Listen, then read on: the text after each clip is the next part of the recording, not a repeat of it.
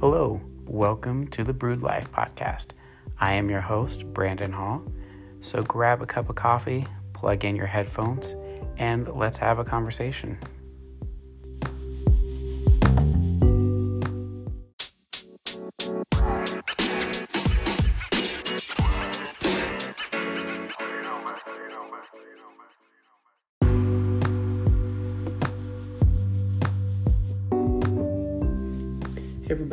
To today's episode, and I am really excited to uh, once again have my friend Keirsh back on the podcast. This will be his fourth time on the podcast, and I couldn't think of a better person to have on the podcast talking about the election that's coming up in just six days. If you are listening uh, when the podcast is published, it is only six days until election day. And uh, this has been a heated and divisive and polarizing election season. And there's just been a lot of stuff out there. And as you will hear us talk about, a lot of us have already made a decision about who we're going to vote for. A lot of us have probably even already voted. But regardless of whether you voted or not, or if you've decided on who you're going to vote for, if you haven't, I think this is a fantastic conversation. Uh, Keirsh is very passionate about uh, not just politics, but just making sure that we're having good conversations and understanding each other, and that we don't always look at politics and elections through the lens that of of a Republican or a Democrat or an independent or a libertarian, but uh, just coming to it from a more rounded perspective. So uh, there's a he said a lot of really really good stuff in here, and uh, I think there's going to be a lot of good takeaways for everybody uh, with it. You know why we vote, who we should vote for, and as especially as people of faith, and also just some great takeaways on what we should do uh, if the person that we want to win doesn't win. Uh, or even if the person that we want to win does win, like how do we react? How do we respond? And how do we love our neighbors better? So, this is a great conversation. I'm really excited, and I just encourage you guys to all take the time and listen to the entire thing. Uh, again, we do still have the contest going, and it's going until uh, Friday, October 30th at midnight Eastern Time. So, if you're listening to this on the day that the uh, episode airs or publishes, then you will have about a day and a half, a couple days to enter the contest. So uh, stay tuned at the end of the episode, and I'll go into more details about how you can do that. Uh, otherwise, listen to this conversation with Keirsh, and I will talk to you in a few minutes.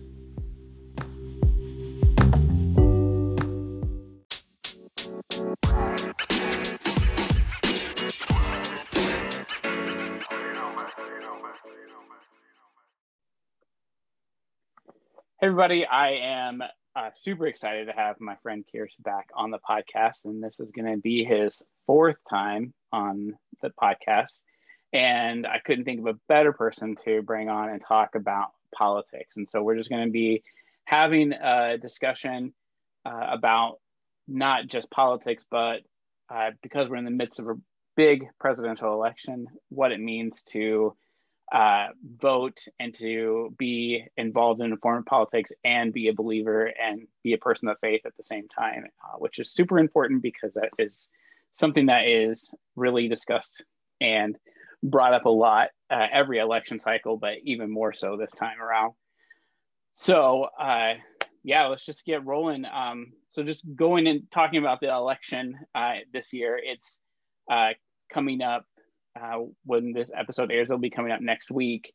And uh, between Donald Trump and Joe Biden, and uh, and I believe there is a, a, libertarian candidate. Is that right? That is right. Jorgensen. Yeah. Yeah. Uh, and, Mama Joe. Yeah. So, from your standpoint, as somebody who knows a lot more about politics and uh, elections and stuff than I personally do. What is makes this election so much like bigger and more epic than maybe elections, even like the election in 2016?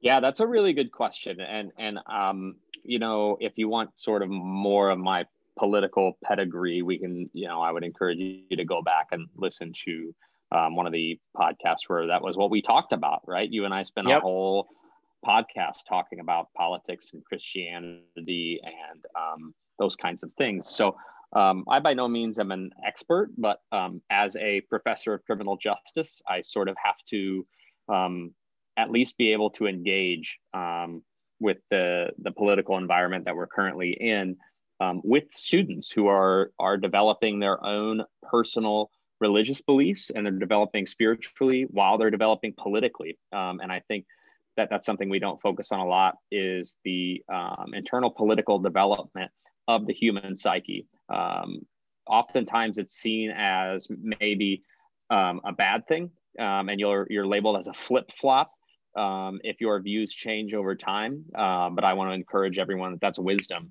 uh, gaining new perspectives and thinking about things in a new way.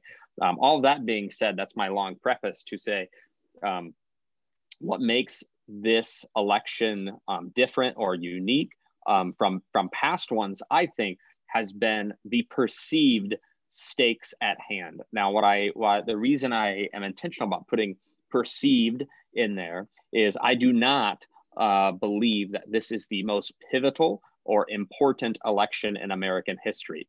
Um, and and many would say that you know that's a controversial thing to say, but um, if you look throughout uh, American history, we have been in much more serious uh, situations, right? Um, who is going to pull us out of the Great Depression um, is is a really big deal because we had Americans dying of hunger, right? And not that we we don't now, uh, but it was it was widespread, right? How on earth are we going to make it through World War II? Who is going to um, and and you know what? This is an important one because this was the first time an impeachment was used. Who is going to reconstruct this nation um, after the Civil War, right? And we saw Andrew Johnson do a terrible job at that. And had that election gone differently, um, it's very possible. Um, and again, Andrew Johnson, uh, you know, became president through uh, uh, the assassination. But but what my point is, um, had the election go go differently during the the Civil War, right, or during some of these pivotal turning points in American history, um, we could America as we know it may not be here, um, or America as we know it would look very very differently. And and again, by no means am I saying that this is um, not an important election. It certainly is, but in the grand scheme of things, um, there is there's a lot at stake, but by no means is it is it the most important. Now the perception is this is the most important, but that's what most candidates, both candidates, all candidates would have you believe. And that is merely uh, a marketing ploy, right? That is the use of fear based tactics um, because marketing and advertising has become such a pivotal piece of the election process more than it ever has been, right? As we understand more about marketing and branding, we're literally seeing the branding of Donald Trump and Joe Biden, right? And are you buying into the brand of the these two these two men rather than um, party politics as we know it, right? It becomes about the person rather than the party, and so this is the biggest perceived election. But again, I don't think it's the, the most important that we've we've ever had. But we're we're not in the middle of a war. Um, you know, one could even say the 2004 election was was bigger. The 2008 yeah. election was bigger when we have thousands and thousands of troops in the Middle East. So um, hopefully, no one turns me off uh, already. But uh, I just want to um, I just want to scale this a little bit and adjust expectations and quench um, emotion a little bit at the beginning of this. Yeah, no, that's good. And uh, kind of like going looking at that and uh, and like bringing it into like how uh, uh, people of faith voting in the election uh, we as people of faith tend to also make these elections much bigger than they actually are, uh, especially around certain subjects. And one of those uh, big hot button topics every election uh, since the moral majority came around in the 1970s has been a pro-life or to overturn Roe versus Wade. So, and most conservative evangelical believers will have you think that if you, in order to make those changes or or to impact abortion rates, that kind of stuff, that we, you have to vote for a conservative pro-life presidential candidate. So that I mean, the question is like, is voting for a conservative president the best way to tackle the abortion issue? As an academic, you have to look at fact statistics and empirical data. Fact statistics and empirical data would say more abortions happen when a Republican is president. That's just facts, right? I'm not I'm not trying to offend anyone, um, but as an academic, existing in academia, um, we use empirical data. The empirical data says more abortions happen when there's less sex education that takes place, less access to contraceptives, um, and more unplanned pregnancies lead to more abortions. Now, that is not to paint all Republicans in a bad light. Um, I understand the issue of being pro life um, or anti abortion would be a better way to say that because most often, as we know, people who are pro life um, are also pro death penalty. And I think that in and of itself makes no sense whatsoever, especially if you're standing on scripture, uh, being uh, Judeo Christian scripture as your justification um, to be against the um, legislative argument for abortion, right? There's obviously a moral and ethical argument for it, but we're we're talking about politics. And so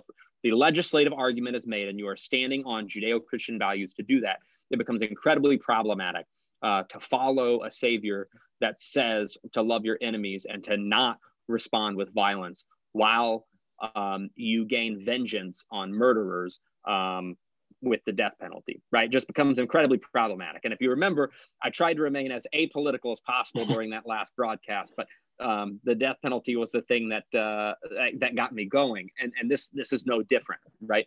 But to answer your question, again, I would I would I would say that there is not a scriptural basis for voting Republican, just as though there is not a scriptural basis for voting Democrat there are scriptural bases for voting certain policies, uh, but neither one of the two parties that we see in American politics um, have a monopoly on the right answers, right?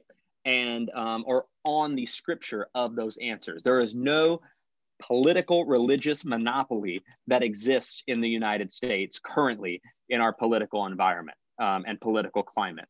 So, what you have to do then is vote, uh, in my opinion, for what I believe to be your neighbor.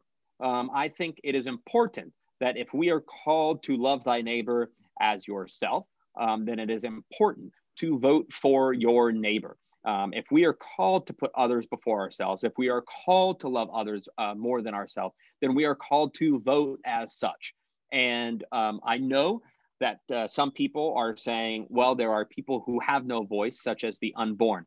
And I would argue with that person and say the issue of abortion and access to abortion in the United States has been uh, decided at a judicial level. And the executive branch of government cannot impact a court decision. Um, there is that that decision has been made by the highest court in the land and, and, that's fine if you disagree with it because there have been some very bad Supreme Court decisions, right? The number one worst Supreme Court decision has got to be the Dred Scott case. And yeah. as we look at that, it, it, it doesn't mean uh, that be, legislate, we can't legislate morality, right? Just because the Dred Scott case got it wrong, it doesn't mean anything, right? It doesn't mean anything for our religion or our morality or our ethics as a nation or whatever. What it means is our court got it wrong. Um, that's what that means. And the executive branch of government cannot change it. And if they can, then why haven't the five or six uh, Republican presidents since Roe versus Wade overturned Roe versus Wade? We've been at it for what, 50, 60 years now in a post Roe versus Wade society. and we've had no shortage of Republican executive branches. And I'll tell you, if um, if they could do it, they would have, because that's one of the most enthusiastic voting bases in the United States is the pro-life uh, uh, group um, or or ideology. Yeah. So, um, what unfortunately pro-life has become more so is a motivating factor to get to the polls and a emotional button to push every four years um, to motivate uh, evangelical Christians. And unfortunately, that has, in many ways, allowed Christians to throw away their own influence and integrity in society as they have turned their back on their neighbors or as they have turned their back on other people groups in a noble fight. In a noble fight. Again, what I'm saying is it is incredibly important that Christians figure out a way to make less abortions happen. As a nonviolent Christian, I want less abortions in the United States. But I have to look at the empirical data on how to do that and how to achieve that. And I have to ensure that I'm continuing to love my neighbor with my vote. And I, am not saying I have the right answer to that. That becomes incredibly problematic. Um, but this is the conundrum that we're seeing. And I think millennials and younger Christians are starting to figure that out a little bit as we start to see uh, the evangelical church as we know it become a bit anemic um, and the growth has become stagnated um, and it is actually shrinking both in giving and in population over about the last five to five to ten years i would say that was a very long answer, but I hope it makes sense. Yeah, no, that that totally makes sense. And uh, I don't know if you've seen any of the videos that uh, the Holy Post has put out with Phil Vischer, uh, but mm-hmm. he and his co-host uh, is Skye Jethani. Uh, they just put out a video earlier this week that was about this very subject about abortion, and they did exactly what you talked about. Just went and looked at statistics and facts and uh, the looking over the past, I think it was, I don't think it was every year since Roe versus Wade, but it was, I think at least the last 40 years that uh, the majority of the Supreme Court justices that were chosen over the last 40 years have been conservative judges. And so, yeah. even with the majority uh, Supreme Court justices being conservative over the last 40 years, every single time something has come up within the Supreme Court that has to do with abortion, access to abortion, Roe versus Wade, even with a majority conservative court, they continue to uphold the law, uh, which was Roe versus Wade that was passed in the 1970s. So even if you voted a conservative president, yeah, and, and do what they're doing now, like like push pushing these conservative judges, it's not a guarantee that anything is going to be overturned. Yeah, it's it's almost a certainty that nothing will be overturned, right? And and what's funny is I have even um, working with local candidates um, have encountered local candidates who have said and put out, you know, mayoral candidates. I'm pro-life. I'm a pro-life candidate. What in the world does it matter if the mayor of a town is pro-life? Doesn't matter right. at all mayor has no that mayor has no authority on whether or not abortions happen right? Uh, no authority. Now you could talk about reducing access to those things but again the more difficult that we make sex education the more difficult that we make access to contraceptives of whatever variety the more abortions happen. That is yeah. that is a statistical fact. It is observable measurable and repeatable because we've done all of those things yeah. Now going, uh, kind of going along that stream of uh, of evangelicals, faith, voting Republican, Democrat, majority of people that uh, are going to vote, majority of people have already decided, made their decision. This is who I'm voting for. Uh, and even as we've seen the debates and stuff, that like even the people who watch the debates have pretty much already made up their mind.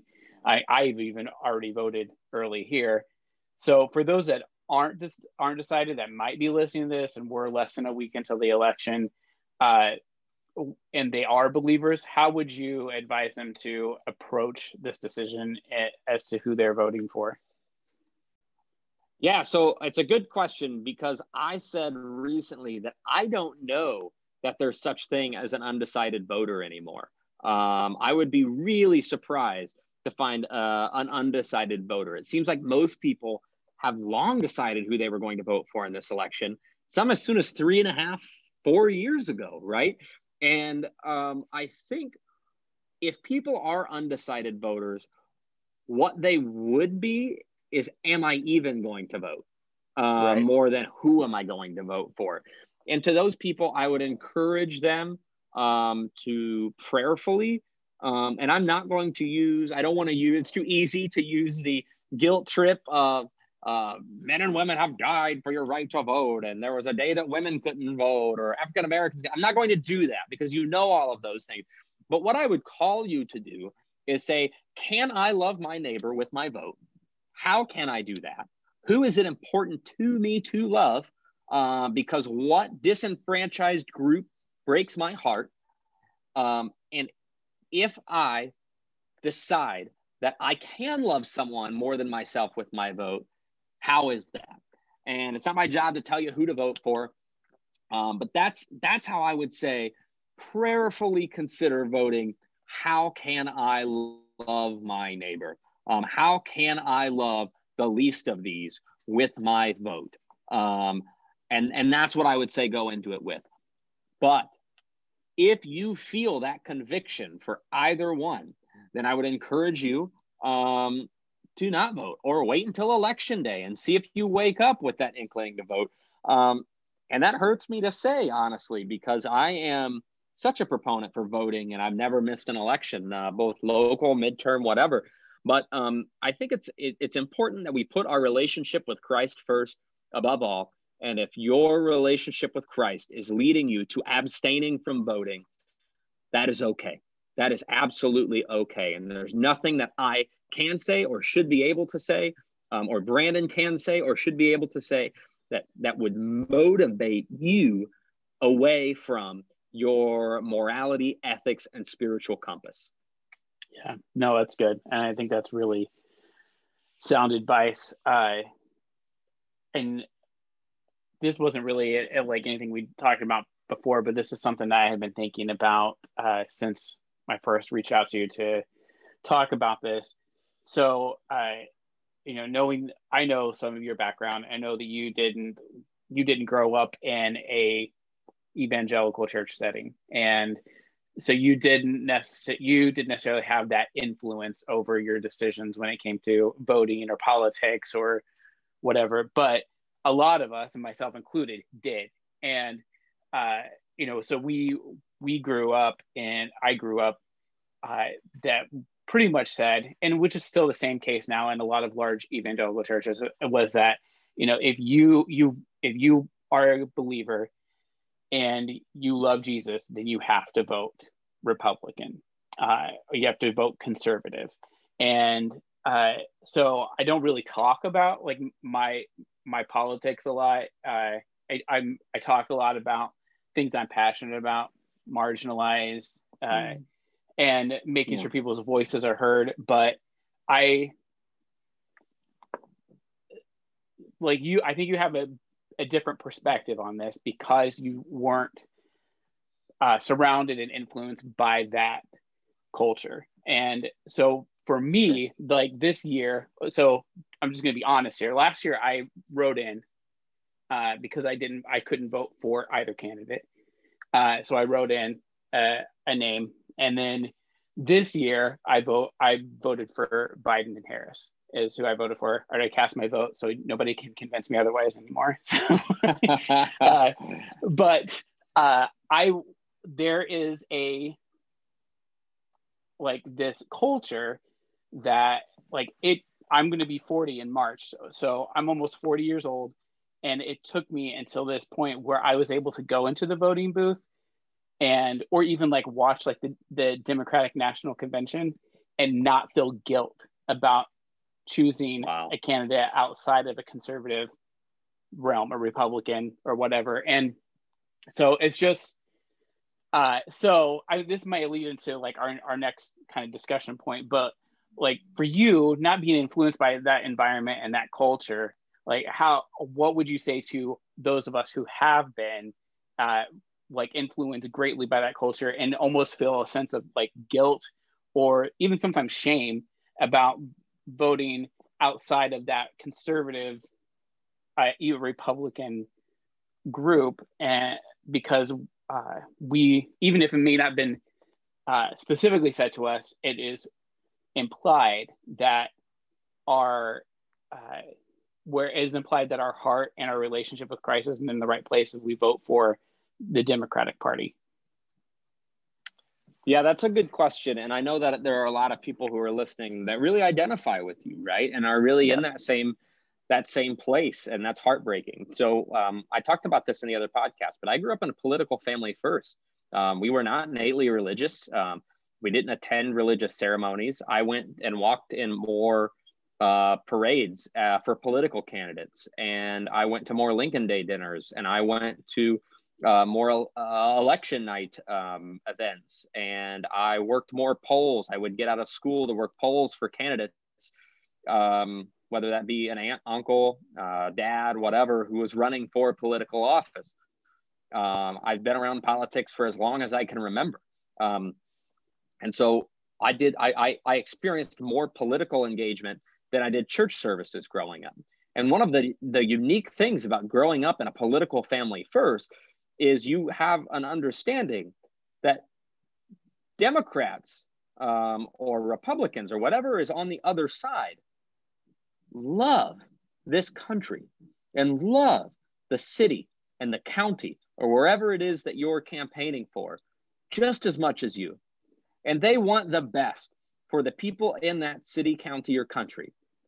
The only difference is how we get there. That's the only difference. And I wish Americans would realize that the person on the other side of the political aisle wants the exact same thing that you do. They want a safe community to raise their children in. They want opportunities for everyone. And they want to be proud when they go somewhere else to say, I'm from the United States. I'm from Indiana. I'm from Allen County. I'm from Johnson County. I'm from Fort Wayne. I'm from Franklin. They want to be proud of that. And the only difference is how we achieve that goal. The rhetoric that's happening in this current election, the other side wants to destroy this country. That is a lie. That is false. Don't believe it. Don't buy into it. What you're doing is you are vilifying a human being.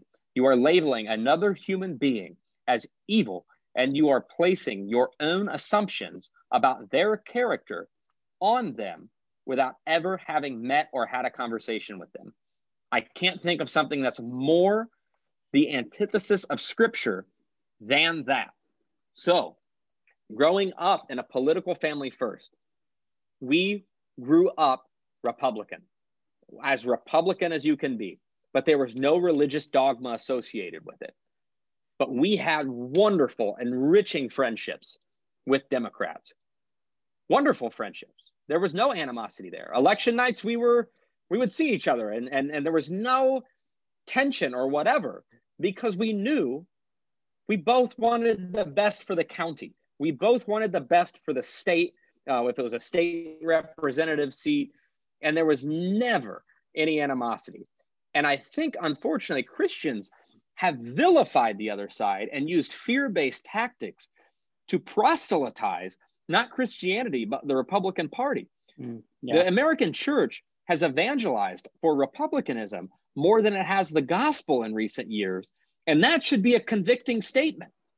Yes. If you find yourself evangelizing and proselytizing for conservatism and republicanism and you shout the name of Donald Trump more than Christ, you should feel conviction.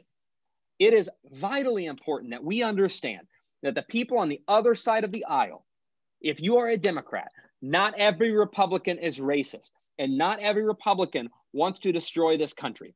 If you are a Republican, not every Democrat is a Marxist, socialist, dirty word, whatever. They want the best for this country. They want safe schools for their children. They want roadways without potholes. They want infrastructure. They want lower taxes or they want their taxes to be used for quality initiatives. That is all we all want, both sides. And the only difference is how we get there. So if you find yourself saying, I don't understand how someone could be over there, how someone could vote for this person, it is now your obligation as a Christian to find a person who fits that bill and prove yourself wrong. Love on them, buy them a drink, humble yourself, and think, I might have this wrong. You should assume that I might have it wrong. And we talked about the Enneagram 5. Maybe this is my Enneagram 5 coming out, that I have tendency to be able to see both sides. But I dearly, dearly love Democrats and I dearly love Republicans. And I've been the campaign events events for both. Um, and I will continue because at the end of the day, I want America to be awesome for my kids. I want to give my kids a better, safer country and community. And the only difference is how we get there. That is a heck of a soapbox. And it sounded like a campaign speech. And I'm not announcing my candidacy, but I think it's so important right now that we just calm our hearts and our spirits and see the good on the other side, see the pure intentions, and ask ourselves, how did that person get there? And if we don't know, then just sit down, buy them a cup of coffee, listen to the Brewed Life together, and ask. Yeah, no, that's Quick good. Plug. I think that's good. yeah, and I love that you're passionate about that. Uh, so, kind of going back to what uh, you had referenced earlier, is that you know how the best way for us to love our neighbor is in the voting booth. Uh, I heard I've heard that said, said before. Like sure. that's the best way that we can show love for our neighbor. And so thinking of that, because we as an American society, we are very individualistic. We don't we don't see we see our guilt as individualistic. We see our innocence as individualistic, and we vote for what is best for us. So how can we go from this individualistic thought process of I'm voting for myself or my own benefit to a more community minded approach of voting for the greater good and what's going to be best for my neighbor. Yeah, and I and the only correction that I would make is um, I don't I don't think, and if I said it, I apologize. I don't think the best way to love your neighbor um, is to vote for them. What I what I what I think I mean because the best way to love your neighbor is to legitimately go meet them, spend time with them, love on them, in a personal sure. level, right? Uh, but sure. what I mean is the best way to vote is by loving your neighbor. I, I guess if that makes sense. I don't want to play semantics, yeah. but I don't want people to say that. Um, you know, I'm saying, okay, vote and then don't go sure. volunteer at a soup kitchen uh, or or protest or whatever. But um, that being that being said, you know, um, I I think that if um, if we begin to be intentional about community, then it will transpire in our hearts. And what I mean by that is, as you're listening to this, do you know the names of both of your neighbors in your neighborhood? If the answer is no, then you are not living in the best possible community right? If you don't know the name of your neighbor across your street, you are not living in the highest possible level of community. And if you practically humble yourself and you take the initiative or um, the intentionality to go just meet your literal neighbors, not as the Bible uses it, but literally the people who you mow up next to their yard if you don't know their name, why on earth don't you? That makes no sense to me. You should know your neighbor on both sides of you, physical neighbor. And if you begin to be intentional about cultivating community within yourself, your heart will then be drawn to vote and love those people that way. Um, and, and so the, the reason I'm saying this is because, yes, America has become uh, intellectually individualistic, but we've also become incredibly physically individualistic. And if we can adjust the physicality of our individualism, hopefully the intellectual individualism will begin to get stripped away as well. Yeah, no, I, I think that's good. And I think that, you know, even when you talk about the church itself, the thing that is missing is community. And uh, it's in, mm. not just impact.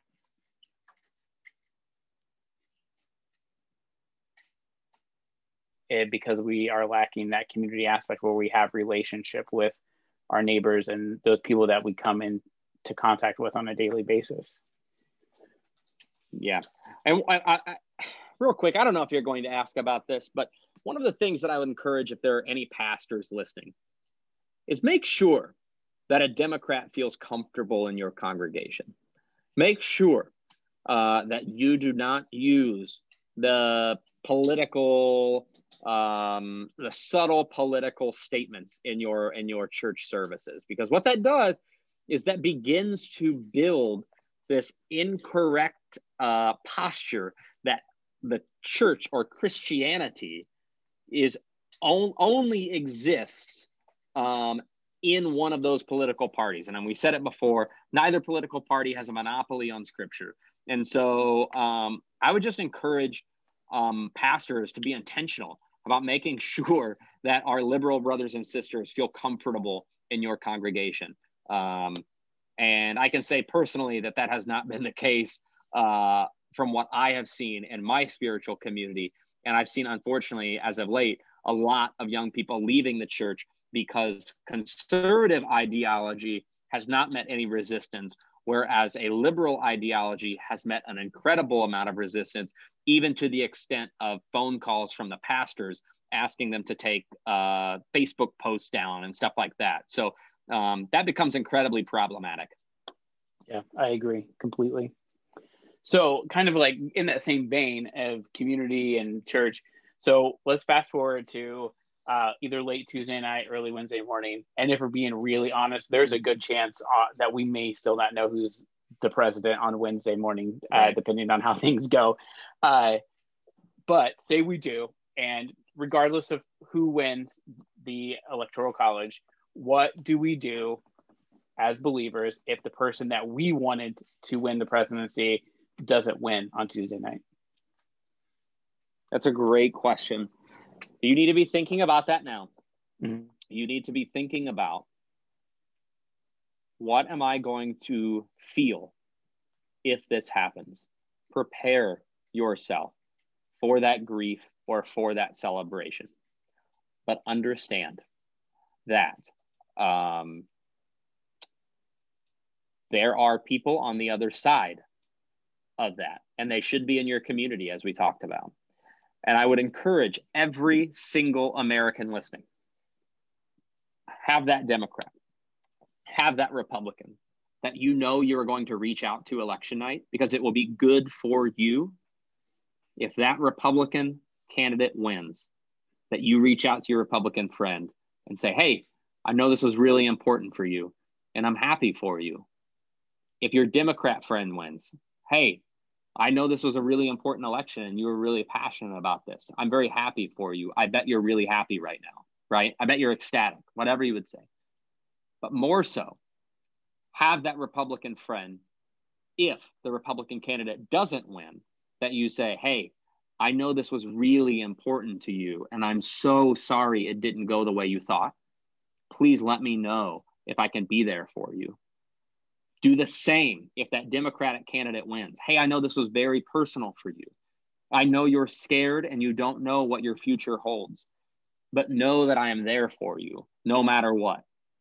And if you can think right now about that Republican friend and that Democrat friend and have them ready as soon as that candidate is called that they have won the presidency, and you immediately reach out to them and you let them know in a moment of humility and intentionality that you're thinking about them, you're praying for them, you're praying over them, you're happy for them, you're hurting for them.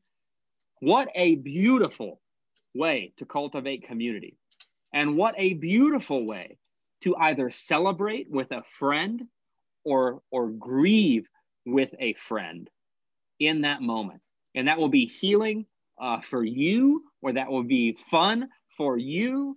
Um, and, and I think that is the best possible way. And if you know for your own mental health, it is not good for you, don't watch those results alone. Have a friend, have someone with you who's like minded um, and, and, and can just be there for you if it doesn't go your way. Um, I would question um, your post um, that night. Do not post out of emotion, both good or bad.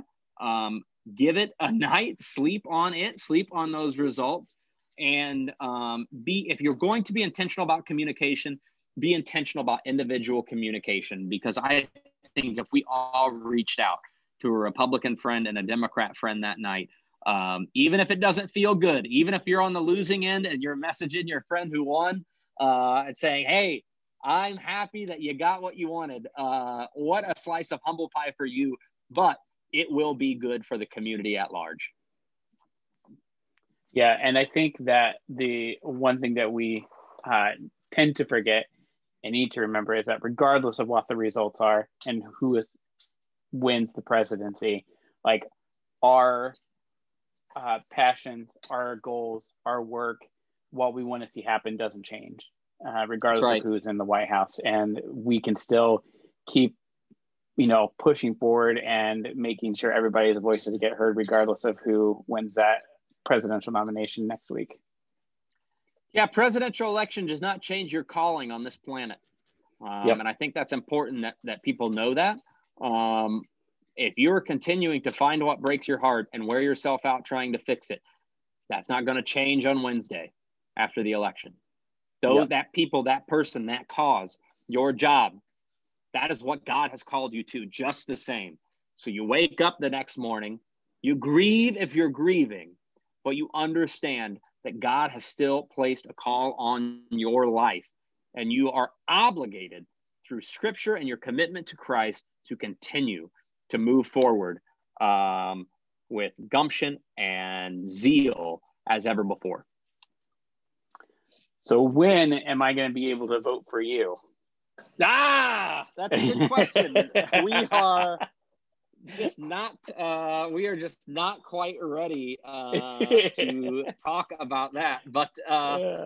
you know, I, I I said it. I think on the the political one, uh, we uh, are pretty sure that we know uh, what and we know when. Uh, but now it's just making sure that that team is assembled and the infrastructure is assembled and all of those things before um, before we make anything public. Nothing this year, that's for sure. Nothing this year, or probably nothing next year. But uh, who knows in 2022? So look at well, your election calendars, when... figure out what uh, seats are up, and maybe you can use some deductive reasoning. But that's that is the most I have ever said in public about it, and that's probably the most you'll get out of me. But good question. No, that's fine. It just whenever it does happen, you can count on me to be there and uh, campaigning for you. uh, I appreciate it. I'll send you a T-shirt. so I know you already answered this question uh, the last time, but I'm asking everybody, what's your drink of choice when you go to a coffee house? Yeah. So um, I again, I'm right now. I've been just doing um, black coffee with two sugar in the raws. I've really been on the sugar in the raw kick recently, and I feel like it's uh, feel like people don't talk about sugar in the raw enough, right? Um, it's it's way better sugar. Uh, it is. You're That's just true. Like white granulated stuff. So, um, and for a long time, I only did black coffee, but um, it's a little bit of nostalgia. My grandfather, who passed away, um, used to have sugar in his coffee, and so I started trying it. And it's not a ton, but um, I'll put a little sh- sugar in there to to liven it up recently. Now, if I brew at home, like if I brew on my Chemex or if I brew in my AeroPress, um, I will not I will not sully that goodness. But if I just have like yeah. a drip cup or something like that, then I will throw a couple sugars in there. But uh, again, someone preached the gospel of sugar in the raw to me, and I am drinking that Kool Aid because uh, it is just unbelievable. awesome. Maybe well, that'll be on my campaign platform. Sugar in the raw for everyone, you know. Ban uh, granulated sugar. you might get some people with that. Uh, awesome. Well, thank you so much for doing this again. Uh, uh, this is a great conversation. I think that regardless of where people's minds are made up or what happens, I think that this is a necessary conversation. And I think that, uh, and I hope that people come away with a different perspective after listening to this. Yeah, and I don't want to extend this, but I do want to thank you for having this conversation and facilitating it because I think there are people who are taking a real level minded approach to this election and aren't finding other people who have a level minded approach. It feels like everyone around us is so hyper passionate about it. And that's fine and that's good and that's wonderful, right? And we want to love on our hyper passionate friends. But I think it's so important that we remember uh, to just put people first. Your apathetic yeah. friends, your hyper passionate friends, put them first. Love on them. And I really, really would encourage you to think about now who you're going to text that night um, and just love on them. Just let them know you're thinking about them or you're celebrating with them or whatever it may be. Um, but again, um, I just want to thank you for welcoming me back for the fourth time. Maybe they're getting tired of hearing of hearing from me, but uh, maybe not. I don't know. But um, yeah, thank you so much for having me. It is it is genuinely always a pleasure, and I'm always always excited to come on.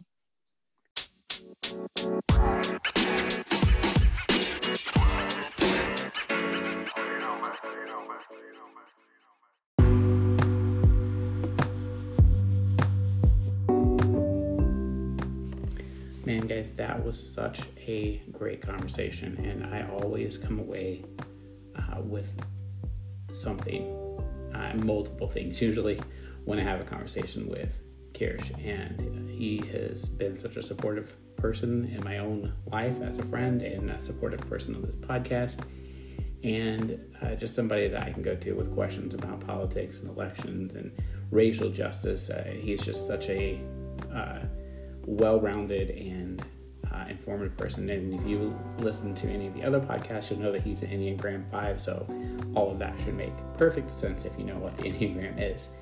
So I hope you really enjoyed that. I hope that you took something away that you can apply over the next few days as election season winds down and we vote for elected officials uh, in six days. So if you haven't, please make sure you go out and vote. And that's super important and it's the best way to make your voice heard. And, uh, you know, as Kier said in the podcast, it's, uh, you know, the way that we vote is we vote to love our neighbor. And uh, so just make sure you go out there and vote and make your voice heard. Uh, if you found something informative and encouraging or impactful in this podcast and you think that somebody else would enjoy it too, please feel free to share this episode uh, with anybody, whether that's through Facebook or Instagram or Twitter or just texting somebody and letting them know about it. Uh, you can find us on social media at The Brewed Life, either on Facebook or Instagram. And please go out to your favorite podcasting platform and uh, subscribe, rate, and review. And then again, there's just a few days left to enter the contest where we're giving away a coffee mug and a pound of coffee. So just find that post on either Facebook or Instagram and like it, tag a friend that you want to have a conversation with, and then go out and rate and review the podcast and send a screenshot of your review so that we get that because sometimes it takes a few days for that to post uh, show up uh, if you submit it, especially now since it's getting towards the end of the contest.